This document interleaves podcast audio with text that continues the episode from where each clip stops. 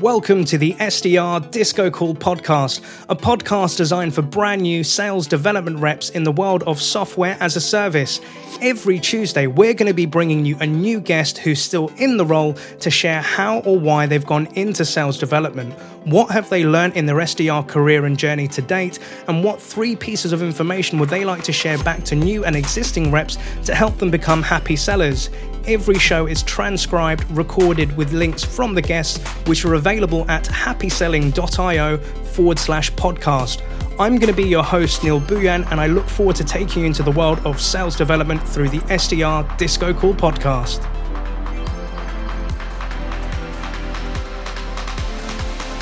So, with that in mind, let's begin.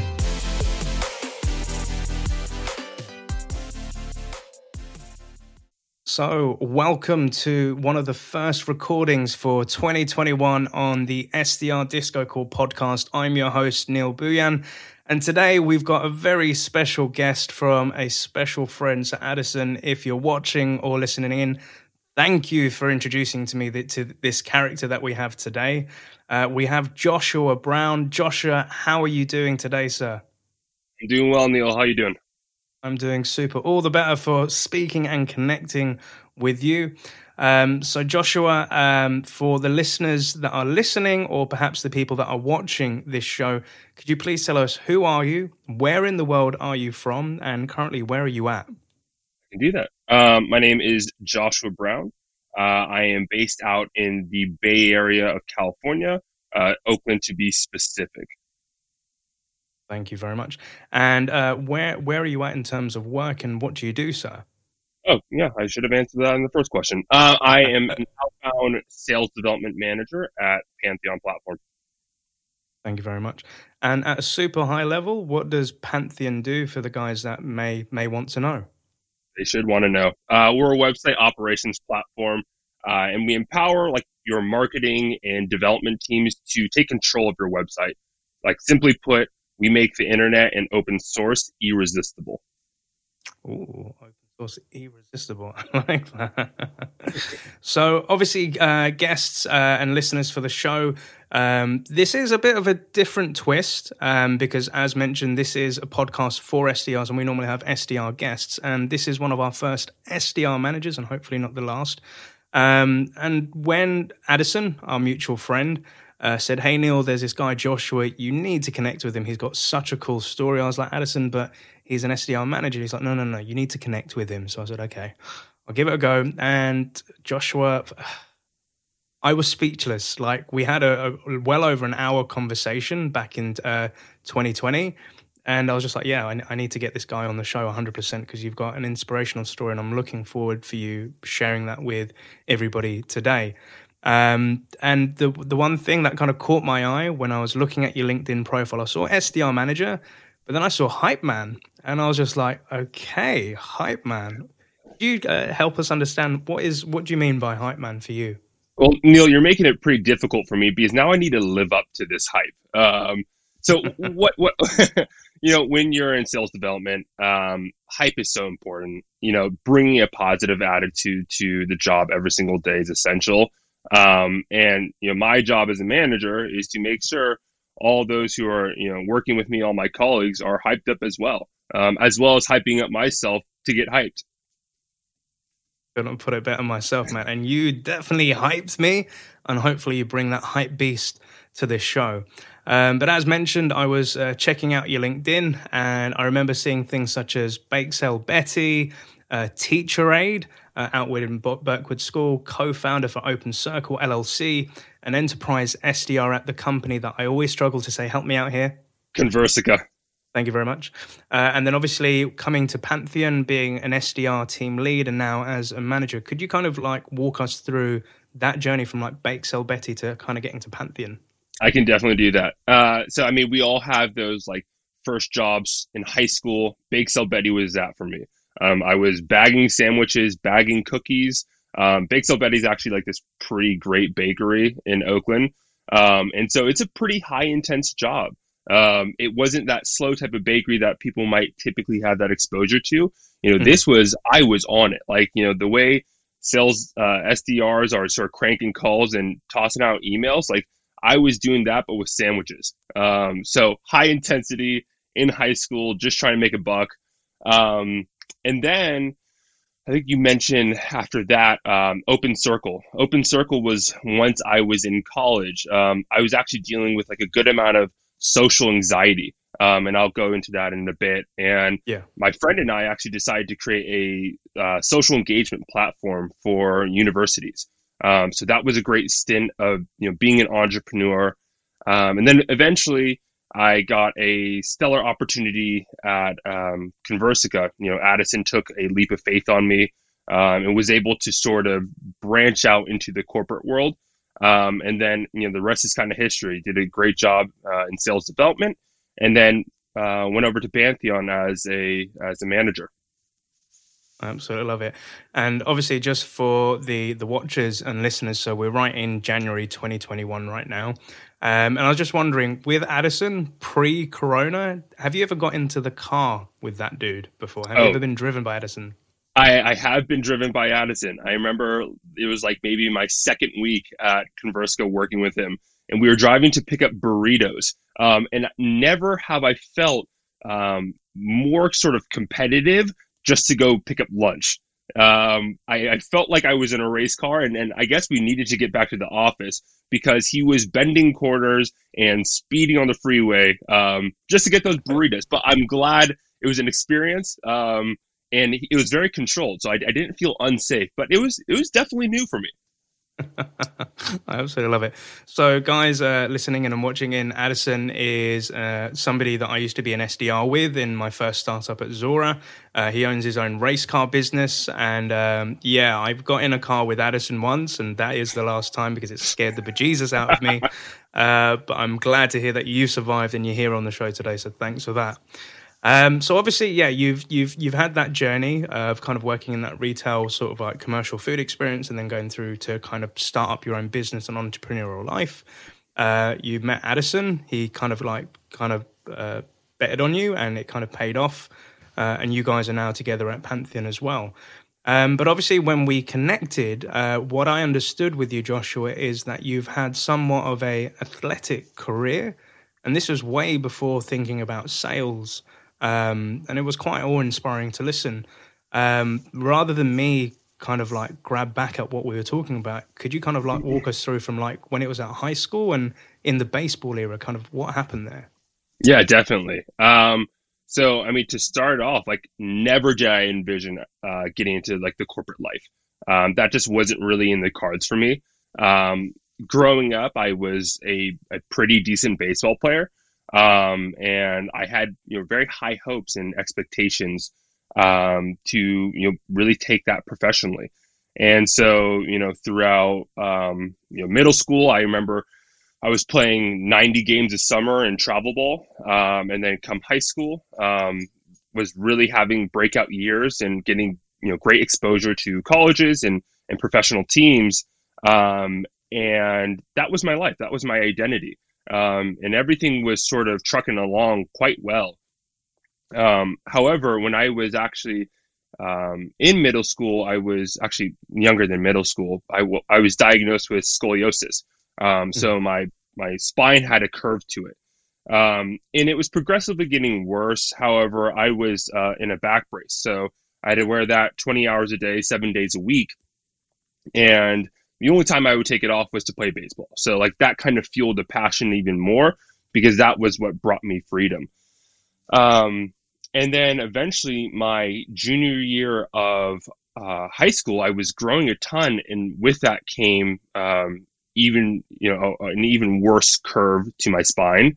Um, and it eventually got to the point where my doctors told me that I need to get an operation um, and wow. completely fuse my spine.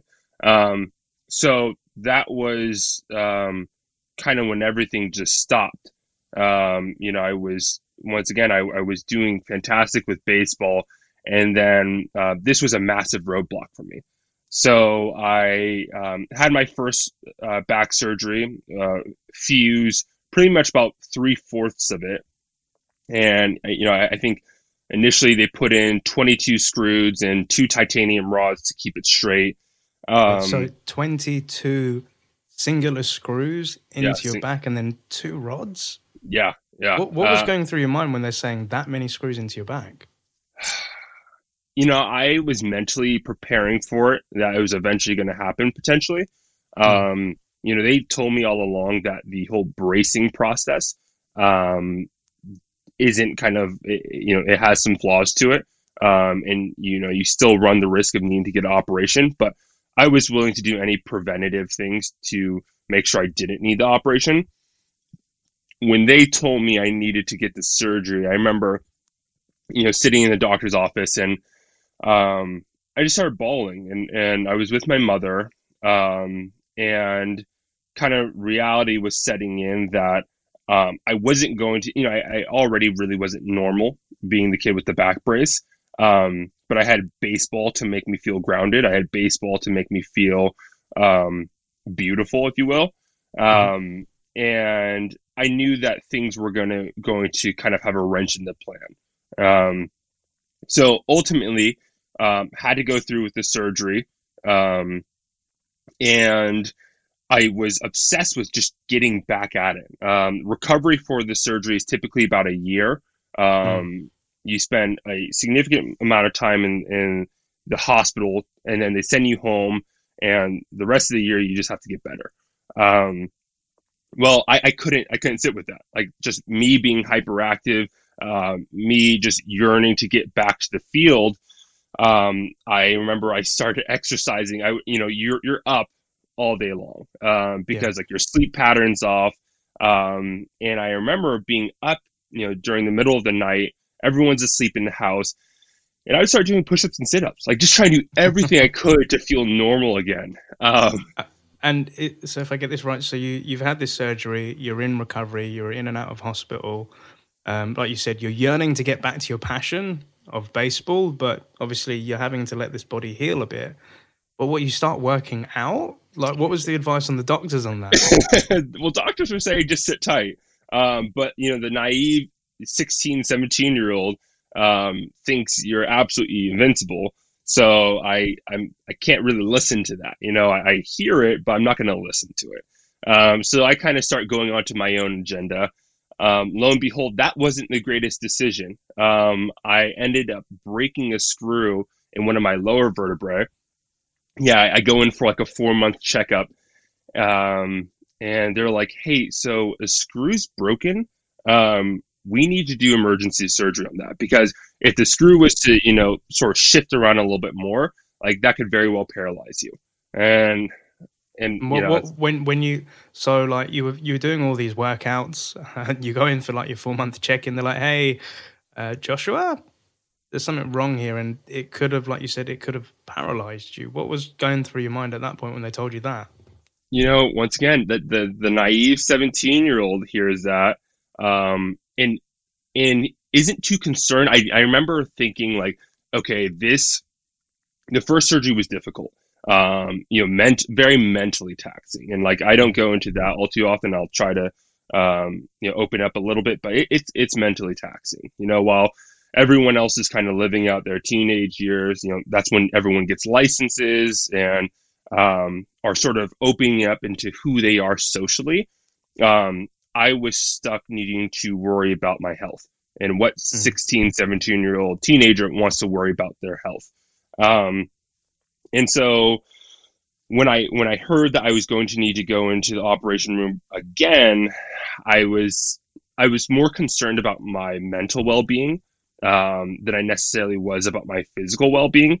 Um, at that point, I still wasn't willing to let um, baseball be out of the question. Um, you know, my athletic career. Um, but I knew that this was going to take a, a, a major, it was going to make a major impact on what that future looked like. Um, and so that was sobering.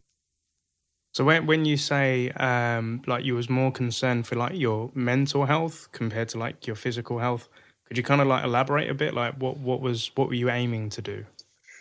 Um, well, you know, I mean, mentally, I just knew, you know, the first go around, and, and still, I was actually, in, you know, a good amount of like a good bout of depression. Um, and I knew that kind of with the idea of having this other surgery looming over my head, like it was only going to get worse. Um, and once again, like you know, my, my trajectory was just off. Um, it had been you know thrown off with the first surgery. I thought doing push-ups and sit-ups was going to make me healthier. Ended up backfiring. Um, and then you know here comes the second operation, and and that one, you know, it wasn't as extensive um, as the first one. They added six screws to my back and added about probably six inches of uh, to those initial uh, two rods. Um, but mentally, it was it was draining. Um, you know, and and just just for context, you know, these surgeries are like 16 hours. Um, they're absurdly long, um, and so I'm I'll I'll be out in anesthesia for like a whole day.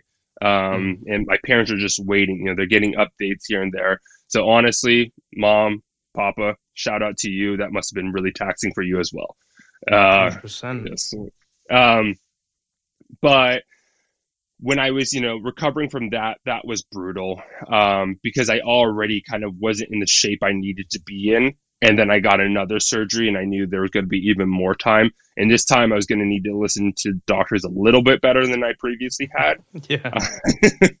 yeah. So it wasn't listening to my advice anymore. Um, and, you know, I, I remember, you know, going back to school, I would go to school, you know, after recovery um, I would go to school for like three hours a day. Um, I would get kind of like essential classes out of the way, and then I would be, you know, I'd be in school from like eight thirty till like eleven every day, um, just so I can get my essential classes in, and then I would go home and rest up.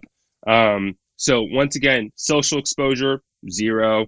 Um, you know, I was tapped out while I was at school, and I remember, you know, consistently my car was parked right near the baseball field and still seeing the baseball field and, and looking at you know the freshly cut grass and, and getting that aroma and just um and it was beating Must me up. torture. Oh yeah, yeah, it was beating me up. It, it just mm. um that became more and more difficult. Um, and then, as I mentioned, you know, like the social anxiety, the the, the depression kind of grew and grew. Um, and so that was, you know, go ahead it's just just it's, it's making me think. So obviously this was years ago yeah. but um, in the current world that we're in uh, like in the uk at the moment we've gone into another lockdown. I know things are affected again in, in the us um, but it reminds you of kind of like what we're going through right now you know? Like social interaction is high is limited. I can look out of my window from my apartment at the moment. There's things i can't go do i can't go see uh, yeah, I can't even go see my family members at the moment. But like you're saying, you were going into school for short, sharp bursts of time, and then coming back to this well lockdown. Like, how how was you handling that? Yeah, you know, I think um, I was trying to keep myself busy. I, I, really discovered a lot of like music during that time. I remember like music was a great passion of mine. Um, I had, and this is kind of when I really started developing like a tight circle, tight knit circle of friends. Um, you know, I went from being this like big social extrovert to very introverted and having like a select few of individuals I felt like I could really call on if needed. Um, and I think developing that small circle um, was what allowed me to uh, still remain healthy. Like to this day, um, I'm very much like a tight knit individual. Um, you know, people might think I'm extroverted, you know, and I and I can turn on when needed, um, yeah. But ideally, I'm a much more reserved individual. Um, you know, I have my dog, I have my significant other. Um, I love, you know, being in communication with my family. But like you said, like you can't even visit your family these days. Um, yeah. But I think having like your small like social circle um, is essential for you know then and now, um, and that's something that I think I've brought um, with me. Well, it kind of uh, gave you, in essence, kind of like some early training to prepare for now. So it paid dividends to an extent. Yeah. And I remember, like um, after this period, like um, you you were going through this recovery, but then you had this stint of going back to college. Um, what happened at this point, like with uh, sports and baseball? What, what what happened after that?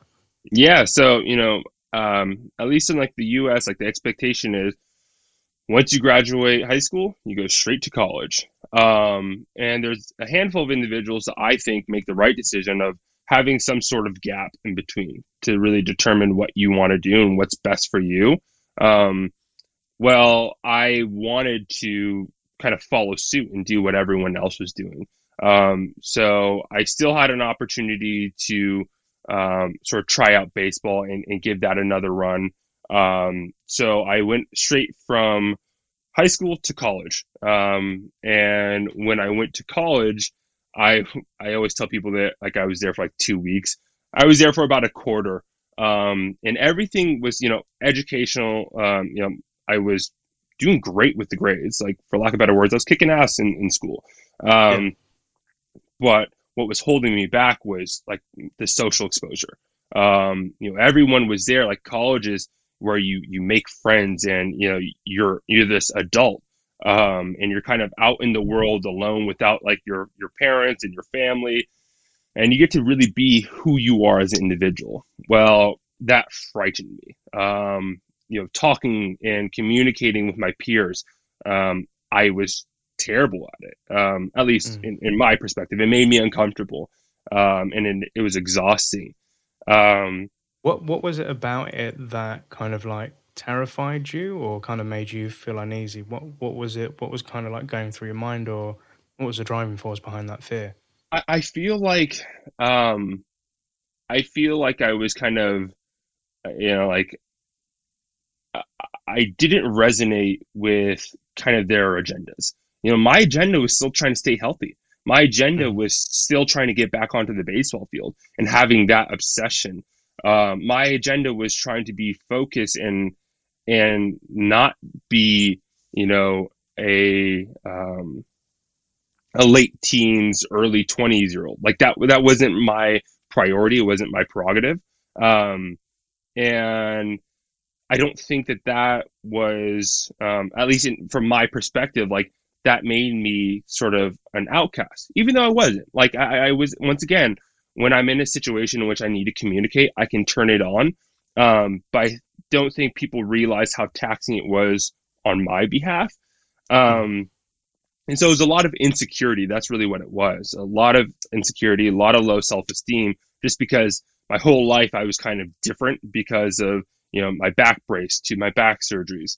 Um, that I felt like I knew the story that was going on in my mind, um, mm. but those who talked to me just thought I was just like this normal teenager, which I didn't feel like I was.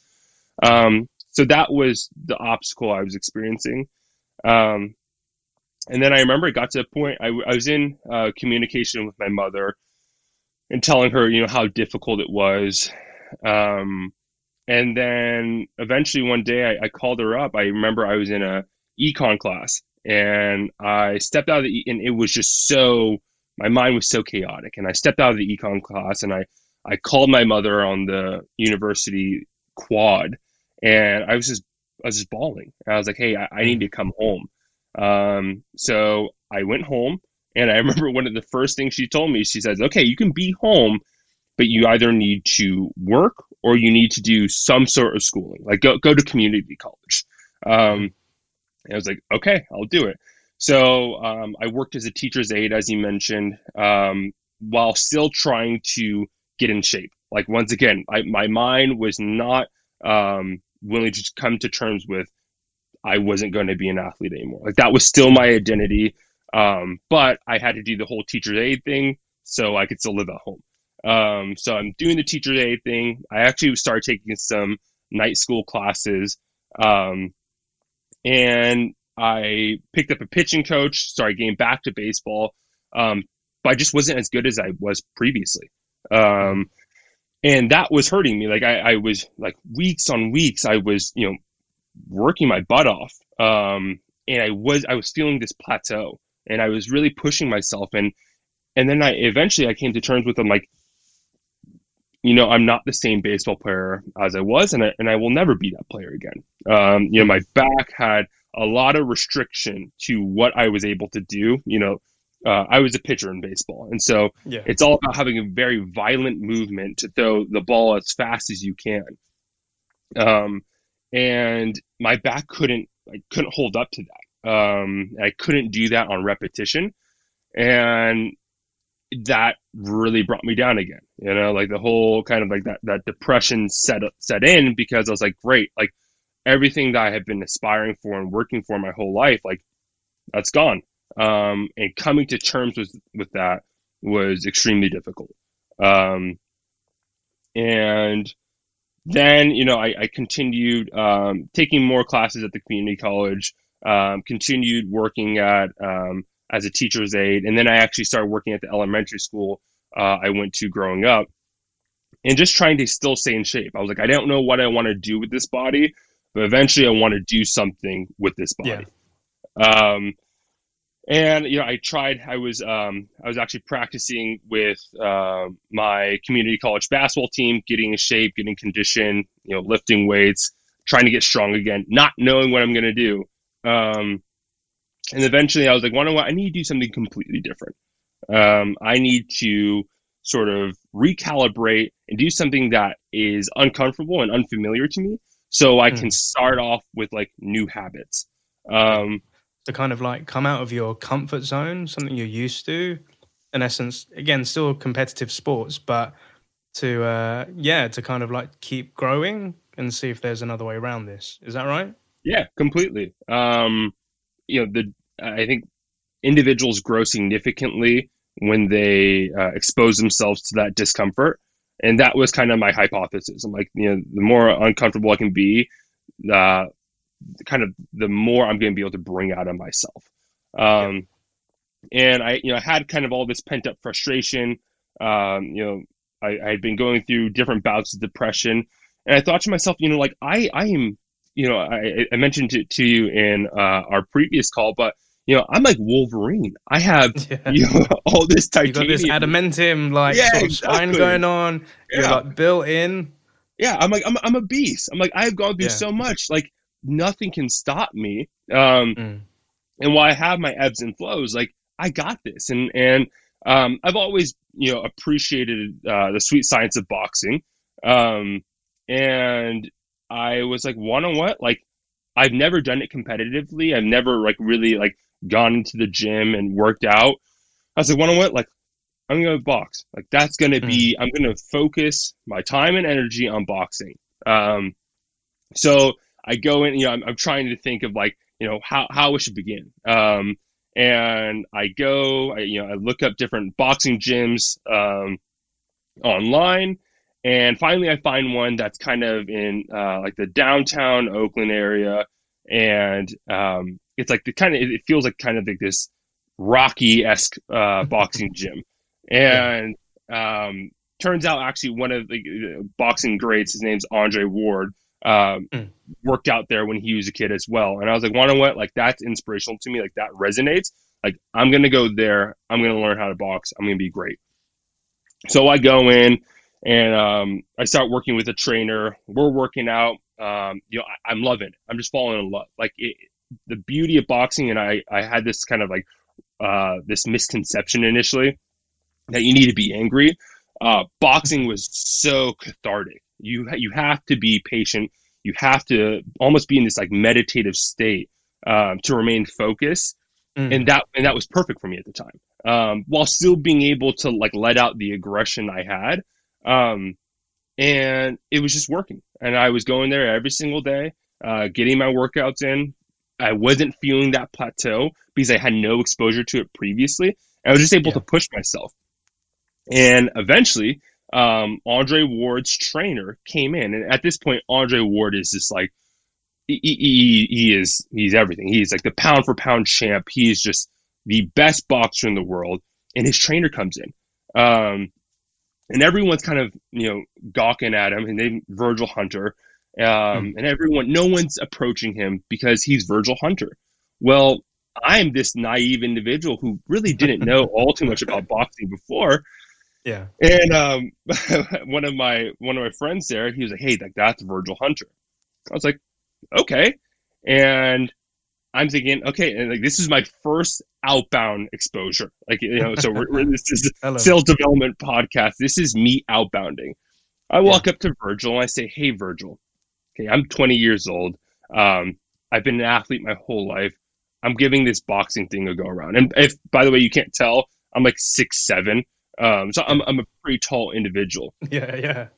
And um, I'm like, yeah, I really I, I want to be great. I'm like, how can I be great in boxing? And he looks at me, and goes, hmm. He says, and he rattles off his number. Just says his number. I you know I wish I I wish I had it in my mind right now, but honestly, I wouldn't expose him like that. No one can have his number. Uh, but he rattles off his number. He goes, if you can remember that, give me a call after your workout and we'll talk. And like I'm I'm blown away. I'm like, oh my goodness, I, I just got his number. Like this is the Mm. best pickup situation I've ever had in my life. You've gone up to the prospect, you've kind of I- like pitched to him, he's given you his contact details, and he said, Right, give me a call if you can remember this. You must have been over the moon, right? I was over the moon. I, had, I was over the moon. Like I had had done the like upfront contract and everything, right? Like I was doing BDR work before I knew his BDR work. And Love so. I'm like, okay. So like the rest of my workout, I'm just like sort of rattling off this number. Everything I was doing, I was on the heavy bag, you know, rattling it off. I was shadow boxing, rattling it off. Um, Hmm. Finally, after the workout, I'm driving home. I'm like, nah, I shouldn't call him. I'm like, he probably didn't mean that Oh, not neither here nor there. I go into the workout the next day. Um, in the gym. I didn't call him. I'm in the gym, and um, this individual comes in, and I hadn't seen this individual at the gym before. He's kind of like looking around, and then finally he sees me and he approaches me. I'm like, "Who's this guy?" Um, yeah, yeah. and he goes, "Hey, uh, did you speak to Virgil the other day?" And I was like, "Yeah, I did." He goes, "And did he give you his number?" And I said, "Yeah, he did." He goes, "Why didn't you call him? He told you to call him."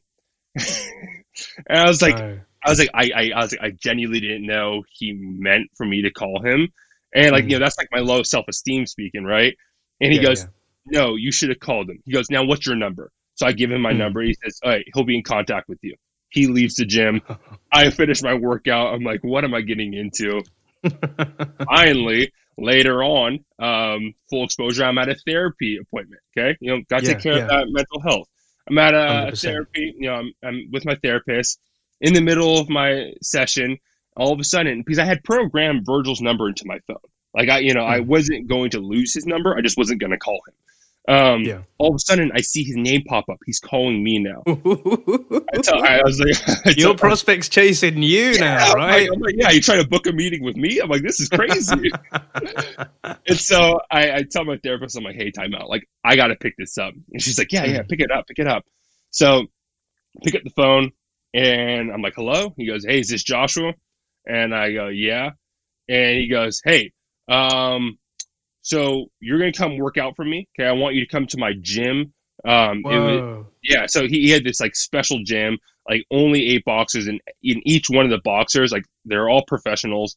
Um, two of them were amateurs. Uh, one of them was a U.S. Olympian.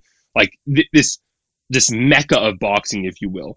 Um, like the the boxing elite in Virgil's in Virgil's place, right? yeah, exactly. So this was his own. You know, it's a stable because you're the thoroughbred horses, right? Um, His stable was um, like 20 minutes out of Oakland, and uh, he's like, "Hey, I want you to come to my gym tomorrow, and you're gonna work out for me." I was like, "Yeah, you got it." So the next day, Boom. I I go to the gym and um, meet up with like his right hand man, um, and then Virgil shows up and he's like, "Work out." Ultimately, we work out for the next like four hours. Um, I'm just exhausted. It was, it was a fantastic workout, and like I was, I was, I, I'm once again like I'm over the moon because I'm like, wow, like yeah, my athletic career, like JB, you still have it. Like you know, yeah, like yeah, yeah. the dream is still alive. And it was a great workout. And he goes, and uh, after the workout, I'm like, hey, so like, what's the what's the deal now? He goes, you're gonna keep coming back. He said, you're gonna keep working out. And he's like, you have a spot here now. And so I'm this guy who was, you know, working out, um, you know, at this regular boxing gym now has this opportunity to work out with boxing greats, and that exposure was incredible for me. And like, truthfully, I attribute that to like sort of gaining back, for lack of better words, my backbone.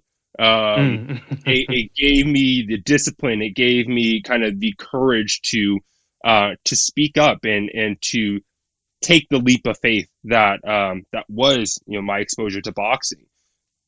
So just to kind of stop there, like what I'm envisioning right now is like going back to that back piece of like being Wolverine, like having the adamantium back, and then you're meeting Professor Xavier, who's saying, "Hey, come to my class. You're now one of us." That's yeah. kind of like where you are right now, right? So as in back then, that's that's freaking cool, man. So kind of what happened next then? Yeah, so you know, I, I was um, had a lot of exposure once again with like, these these individuals who were just highly disciplined, and it felt like I was a part of a community that I could like sink my teeth into. Because as I mentioned, like I wasn't focused on being in my early 20s and kind of living up my life. I was focused on like being focused. Like that was what I really desired. I desired that that sense of structure and being able to um, gather back my athletic identity, and that was what I was getting. Um, mm.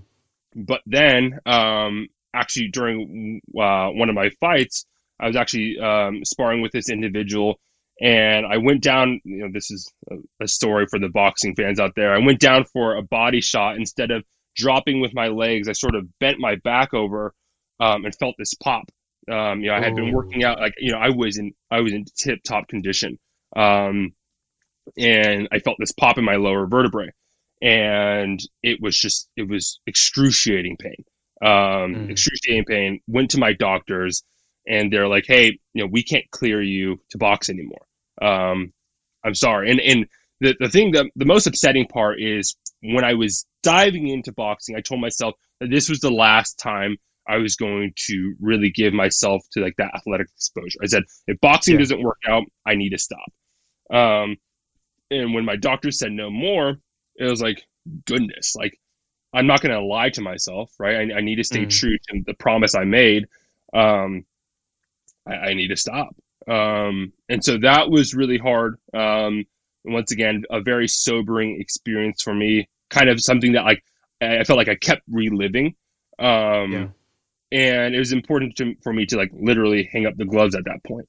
Um, so then I, you know, I, I dedicated um, my full time to school at that point. I was like, "Want what? I need to graduate. At this point, I'm not going to be in um, in athletics. Like, I'm going to need to eventually get a job.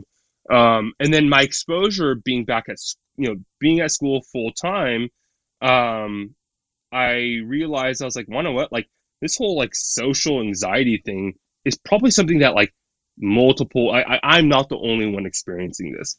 Yeah, yeah. Um, and so I went to one of my friends, and we were sort of just talking it over over some like beers, and I was like, you know, I think that there's like there's a platform for this. Like universities don't have a platform for what we're experiencing, but we aren't alone. You know, um, social media is the icebreaker these days. Like if you aren't on yeah. social media, you are kind of like SOL or like shit out of luck in terms of yeah. having a social life.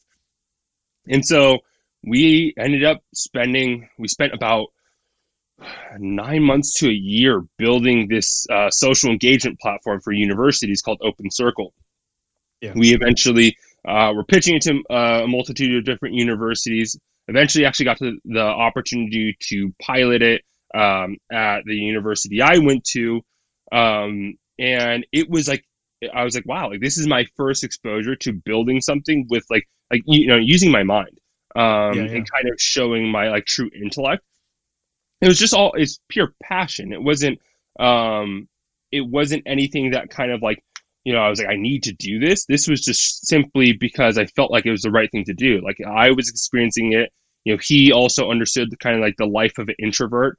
Um, and it was really exciting pitching and and building out this product, building out this MVP, and pitching it to universities. Like at that point, like I was really BDRing. Um, yeah, I'm yeah, reaching yeah. out to universities completely cold about a product that wasn't tried and true, and was um like startup life, right?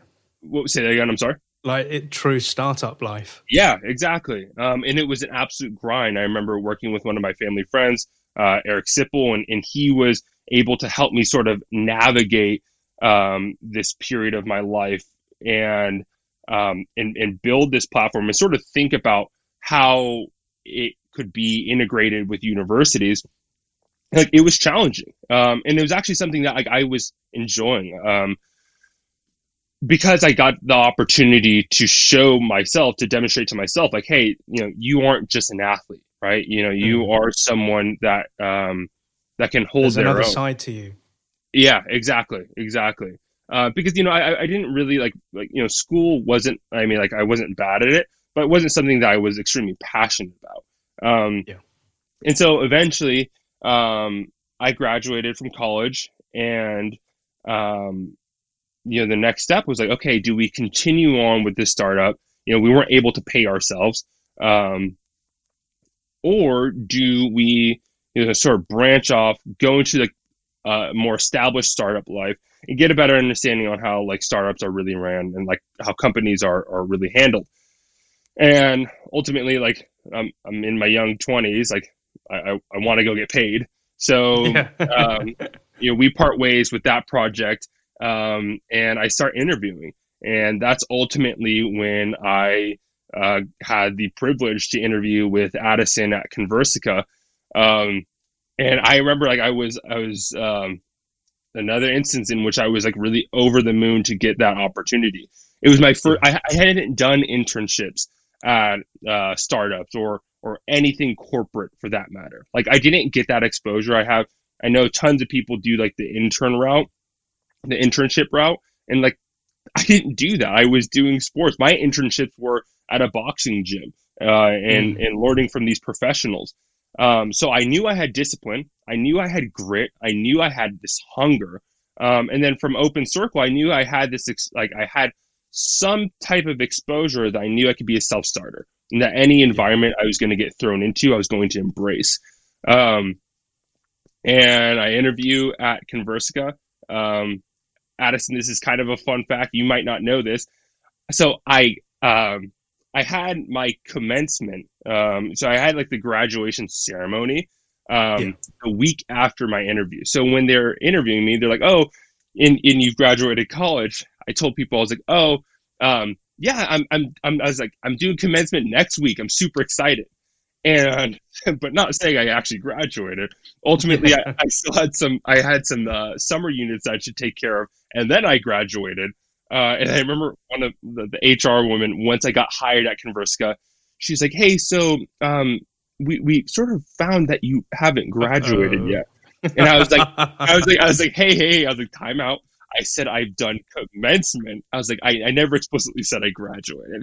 I was like, but yeah, and, yeah. At, and at this point, I was like one one week away from like actually graduating. I was like, hey, but I'll have my diploma in your hand next week. I promise you that. Um, I, I, lived up to that promise and everything. But like, I, I, I wanted the job, right? I needed the job. I wanted the job. Mm. And um, I, you know, once again, like when I was at Conversica, um, you know, Addison did a great job of really getting me prepared for like what was to come. And, and, and you know, some advice that he gave me was like, hey, you know, you want a rocket ship of a career. And to do that, like you want to make sure your trajectory is going up from the get go. Like don't take time to dilly dally. Don't take time to sort of like settle in. Like push yourself right away. Because if you do that, like the trajectory of your career is going to be what you want it to be. And that was like yep. my goal. I was like, you know, once I got that advice, I was like, you know, I'm going to be hitting quota every single month. Um, I'm going to be taking on more responsibility uh, than most SDRs are given. Um, mm. And and kind of um, the similar mindset I took to boxing. Like I'm going to step out of my comfort zone. Like this is yeah. definitely far out of my comfort zone, but I'm going to embrace this. I'm going to push myself. Um, so I, you know, did a great job um, as an enterprise SDR at Conversica and then eventually like my what i really wanted to do was get into sales development um, i want to be a manager for sales development just because i was falling in love with it um, yeah. you know the process the grind um, and like we, we mentioned at the beginning of this like the hype of it right every yeah. single day you have to be hyped um, and Definitely. and at this point uh, addison was at pantheon i reached out to him i said hey you know really want to be in sales development management can I earn that opportunity at Pantheon? He said, Hey, mm. come on board here. He said, prove yourself, and then we can see if it works out. Eventually, I made the move to Pantheon. Uh, great decision. I, you know, did a good job there. um, you know, proved myself as an individual contributor, and then have yeah. the privilege uh, to move up to sales development management um, and building an outbound team, a real outbound engine um, here at Pantheon, um, and still, once again, stepping out of my comfort zone. Right, you know, like this mm. job pushes me on a day to day basis, but like the beauty of like building a good career um, is is not being complacent, um, and it's sort of embracing the challenges that you're you're given, um, and and and working out and trying to find solutions. Um, and every single day, it's that reminder of kind of being in the gym, um, being on the baseball field.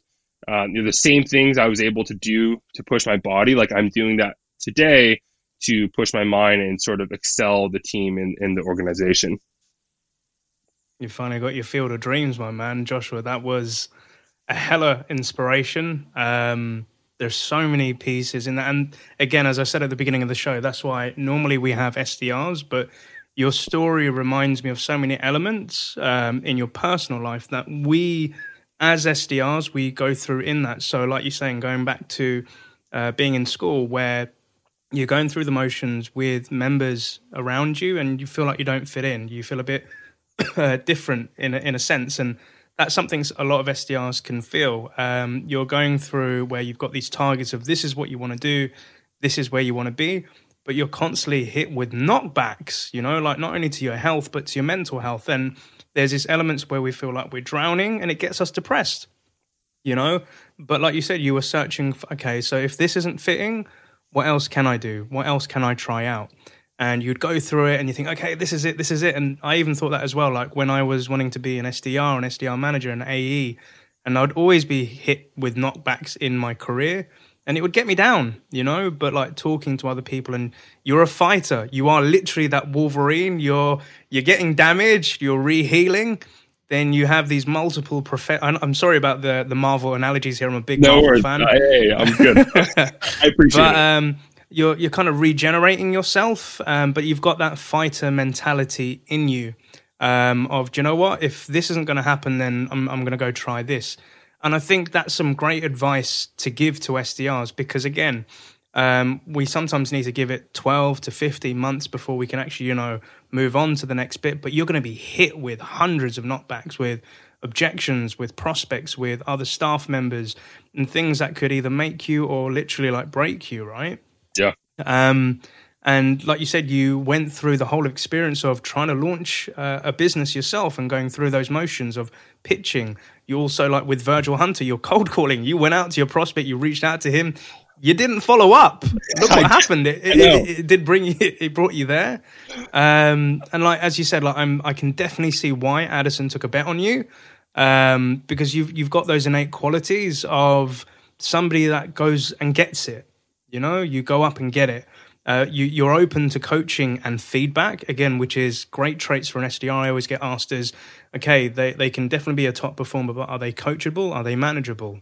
You know, yeah. um, but also like uh, again, uh, con- again, I can't. I don't know why I can't say this. It's, there's something wrong with me. Yeah, I'll say uh, con- Conversica. Conversica. I'll say Conversica, it for you. Thank you. Thank, thank you. Um, but then you like you said you fell in love with sales development so much normal uh, SDRs that come through, they want to go straight into the account executive closing position, but you then took the different path, which again, something I did as well, which is going into management because you had that passionate, uh, that passion about the the art of prospecting, you know, like hyping up these team members. And as you said, it is a challenge in itself to like motivate a team and hype them up. So again, if anybody's listening or watching this, there is more than one path uh, and you will go through trials and tribulations. But again, Joshua, like hats off to you uh, for for slugging it out uh, and getting to to where you are today, my man. And another interesting piece uh, that really resonates with me um, is the whole introvert piece. So I can relate to that because um, outside of work, I'm somebody that enjoys music and I perform in music and I do a bit of rapping. And I remember I used to travel across Europe uh, doing shows but I was always the sort of person that I would be happy to just stay in my room. I don't want to talk to too many people after a day at work or a day at school or university, whatever. Um, uh, but when I have to turn it on to be a host, to be a performer, to be an SDR, to be a manager, I can turn it on. So I'm assuming uh, some people think in order to be in sales, you have to be an extrovert, but there are talented introverts. What advice would you give to the introverts listening on kind of how can they take it to the next level, but still feel comfortable about this? Yeah, um, great question. And I'm, I'm also glad, you know, you also mentioned that to me that, um, you know, you yourself are an introvert as well. You know, I think that my advice to introverts um, is, you know, be curious. Um, you know, find something about the job that intrigues you. And, you know, I think that especially when you're working with other 20 somethings or, or 30 somethings that, um, you know, you have tons of extroverts in a sales organization, but um, come to realize that like it might not always be the people or the product that gets you going and gets you out of bed to do the job, right?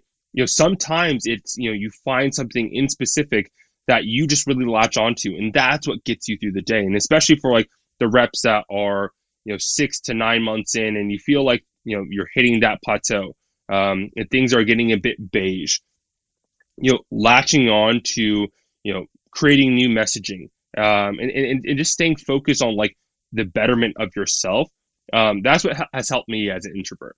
Um, mm-hmm. because you know I'm not always the individual to be attending the happy hours, um, and at times that can make me feel left out. Um, mm. That can make me feel like, man, like maybe I should go, but that's not really my comfort zone. Um, that you know that that isn't kind of like what really gets me going.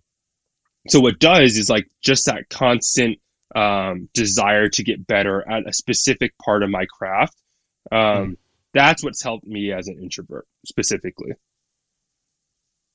Solid advice, man. Like, I'm just thinking about the headline of this show already. Like the guy who broke his back but had the biggest comeback. Friggin' love it, man. Um, but as as as we're coming to the end of what is been and again an inspirational show, and hopefully the guys that are watching and listening in, hopefully you're able to take something away from this. But as I ask every guest, if you were to give three bits of advice um, to a younger Joshua that might be about to embark on this career, do you know they're in a completely different career and they're contemplating about getting into tech and sales development? What three bits of advice would you give them, Josh? Okay, so I would have to say, uh, and you haven't seen me drink at all during this um, podcast, but stay hydrated. Um, for those who know me, like I drink a gallon of water a day. Um, I have found that staying hydrated not only makes you feel great, but it gives you that healthy edge um, and it also it, it it makes for a clear mind. And like you know staying hydrated is going to lead to other great things that you do for yourself your body and your mind. Um, but that's kind of just like the foundation. If you can get hydration taken care of you know you're going to start eating a little bit healthier. You might start going to mm. bed at a better time. Um, you know you might start you know working out a little bit. You know doing things for your body and your mind enables you to have a competitive edge at work. Um, and I know that might sound strange, but staying hydrated is thoroughly important. I will always push hydration. Um, and then, you know, a positive attitude goes a long way. Um, you know, this job is going to pe- uh, test your patience, um, and it's going to test your ability to be kind to yourself. Um, hmm.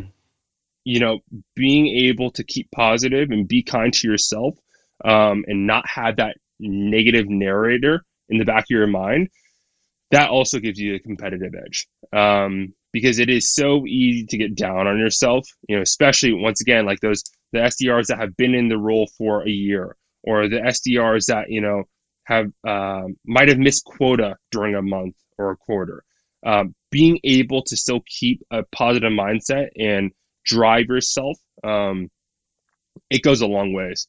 Um, and, and sort of develop that habit that routine as early as possible so you don't build those bad habits of negativity um, because it's mm. so easy to go down that rabbit hole. Um, Agreed. I, I would also say this was some advice that I remember a VP of sales gave me. Um, I was crushing it. I remember I was like, it was one of my best months ever at Conversica. And he pulled me aside and he goes, Hey, Joshua, um, you know, you're, you've been pumping the brakes lately. I was like, pumping the brakes? Like, what, what are you talking about? I'm like, I'm, I'm, I'm like, I'm the top of the leaderboard. You can't tell me I'm pumping the brakes. And he goes, well, just because you're at the top of the leaderboard, does that mean um, you're giving it your all? And I thought to myself, and I thought to myself, well, maybe I could probably be a bit higher. Like at that point, it was like halfway through the month, I was already at 100% to quota. And I thought to myself, well, maybe if I was giving it my all, I could be at 150% of my quota at this point. And mm. time being, when he was sort of talking to me, I was I, I I convinced him. Actually, I don't think I convinced him at all, but I told him that I was giving it my all. Um, and then I took some time to introspect. And I was like, why don't I, like, I'm not giving it my all. Like, I, I can be expecting more for myself. So, like, I guess ultimately my advice is if you think you're giving it your all, like, be honest with yourself. Like, be as transparent as possible. And sometimes that's sobering. Like, sometimes you don't want to admit to yourself that you are not giving it your all. Um, but when you do have those instances in which you're, you know, giving it 100%, um, you'll find magic um, and you'll realize that you can achieve so much more than you believe and than you set out to. Um, so be as transparent as possible with yourself. Um, don't lie to yourself and say you're giving it 100% if you're really giving it 75% because you're cheating yourself on an extra 25 that you want to see, your company wants to see, um, everyone who's supporting you wants to see that extra 25 come out. Uh, so so be transparent with yourself. Hell yeah. You brought the hype, Joshua. You brought the hype as per your LinkedIn tagline. Now I see why. So thank you for that. um, and before we end, are there any shout outs that you'd like to give out? Uh, tons of shout outs. Uh, so obviously, Addison Lee, uh, thank you so much for you know introducing um, and, and, connecting Neil and I. You know, like this is a 100% huge opportunity for me. You've given me a massive opportunity just in the corporate world. You're you're my Virgil Hunter of corporate America. Uh, so thank you, Addison. I love it. Uh, you know, obviously got to shout out my mother. Like I would put her first, but this is a sales development podcast, so I figured mother, uh, Thanks, mom. my father, um, my brother, my sister, um, my my girlfriend, um, my dog. You know, all these individuals that you know sort of are my backbone, right? You know, I have a few spine, but I still do need that extra hand, you know, sort of holding me up. And those are the individuals that like really hold me down and keep me grounded. Um, so I appreciate you all very much. Um, and you know, Conversica and Pantheon for giving me an opportunity. Um, you know, I I still see myself as an athlete. I still am obsessed with working out. I'm still, you know, if I have an opportunity, if, if someone called me up and said, "Hey, JB, you want to come pitch for our Major League Baseball team?" oh, I'm doing, I'm taking that opportunity right away. But time being, but time being, you know, you know, everyone who's taken a gamble on me and, and really let me show my true colors, um, like, thank you. Um, so those are the, my, those are my shout outs. Thank you so much. And if there is anybody out there um, who's listening or watching this podcast and they want to get in touch with you to kind of get some like two cents or, you know, just get some hype into their life, what's the best way to connect with you, Joshua? Um, go to my LinkedIn, uh, Joshua Brown. You'll see me. My tag is uh, sales development manager and hype man. Um, so look for this face. Um, also, um, I would put out my phone number, but I feel like I get a ton of cold calls, so I'm not going to do that. you won't get my phone number today. Uh, That's fine. Time being, you can reach me at uh, Joshua J O S H U A period Brown B R O W N, at pantheon.io. Um, but if you're listening to this podcast in five years, I, I might be somewhere else, but who knows? I, I love Pantheon. so I very well could still be at Pantheon right now. You never know. But I'll make sure that within the show notes, guys, uh, watchers, and listeners, that um, I'll put in uh, Joshua's LinkedIn so you can connect with him. Uh, definitely highly recommend it. Um, seen some updates from yourself so far, sir. And again, it would be great to get you back on the show later down the line. Uh, again, uh, an idea that I'm currently toying with is to have like a dynamic duo. So maybe get you and Addison back in, or maybe you uh, with one of your SDRs. I'd love to, to kind of do a dynamic duo with the manager and the SDR. So that could be a cool idea. Don't tell but, me um, time. I'm tempting. I'm planting the seed. This is this is me outbounding. Um, but Joshua, you've been an absolute fabulous guest. Thank you so much for your time. Definitely want to have you back on as a future guest. Uh, but I wish you all the best success for 21, uh, and most importantly, my man, happy selling. Thank you very much, Neil. And yes, to all the listeners out there, happy selling. Thank you.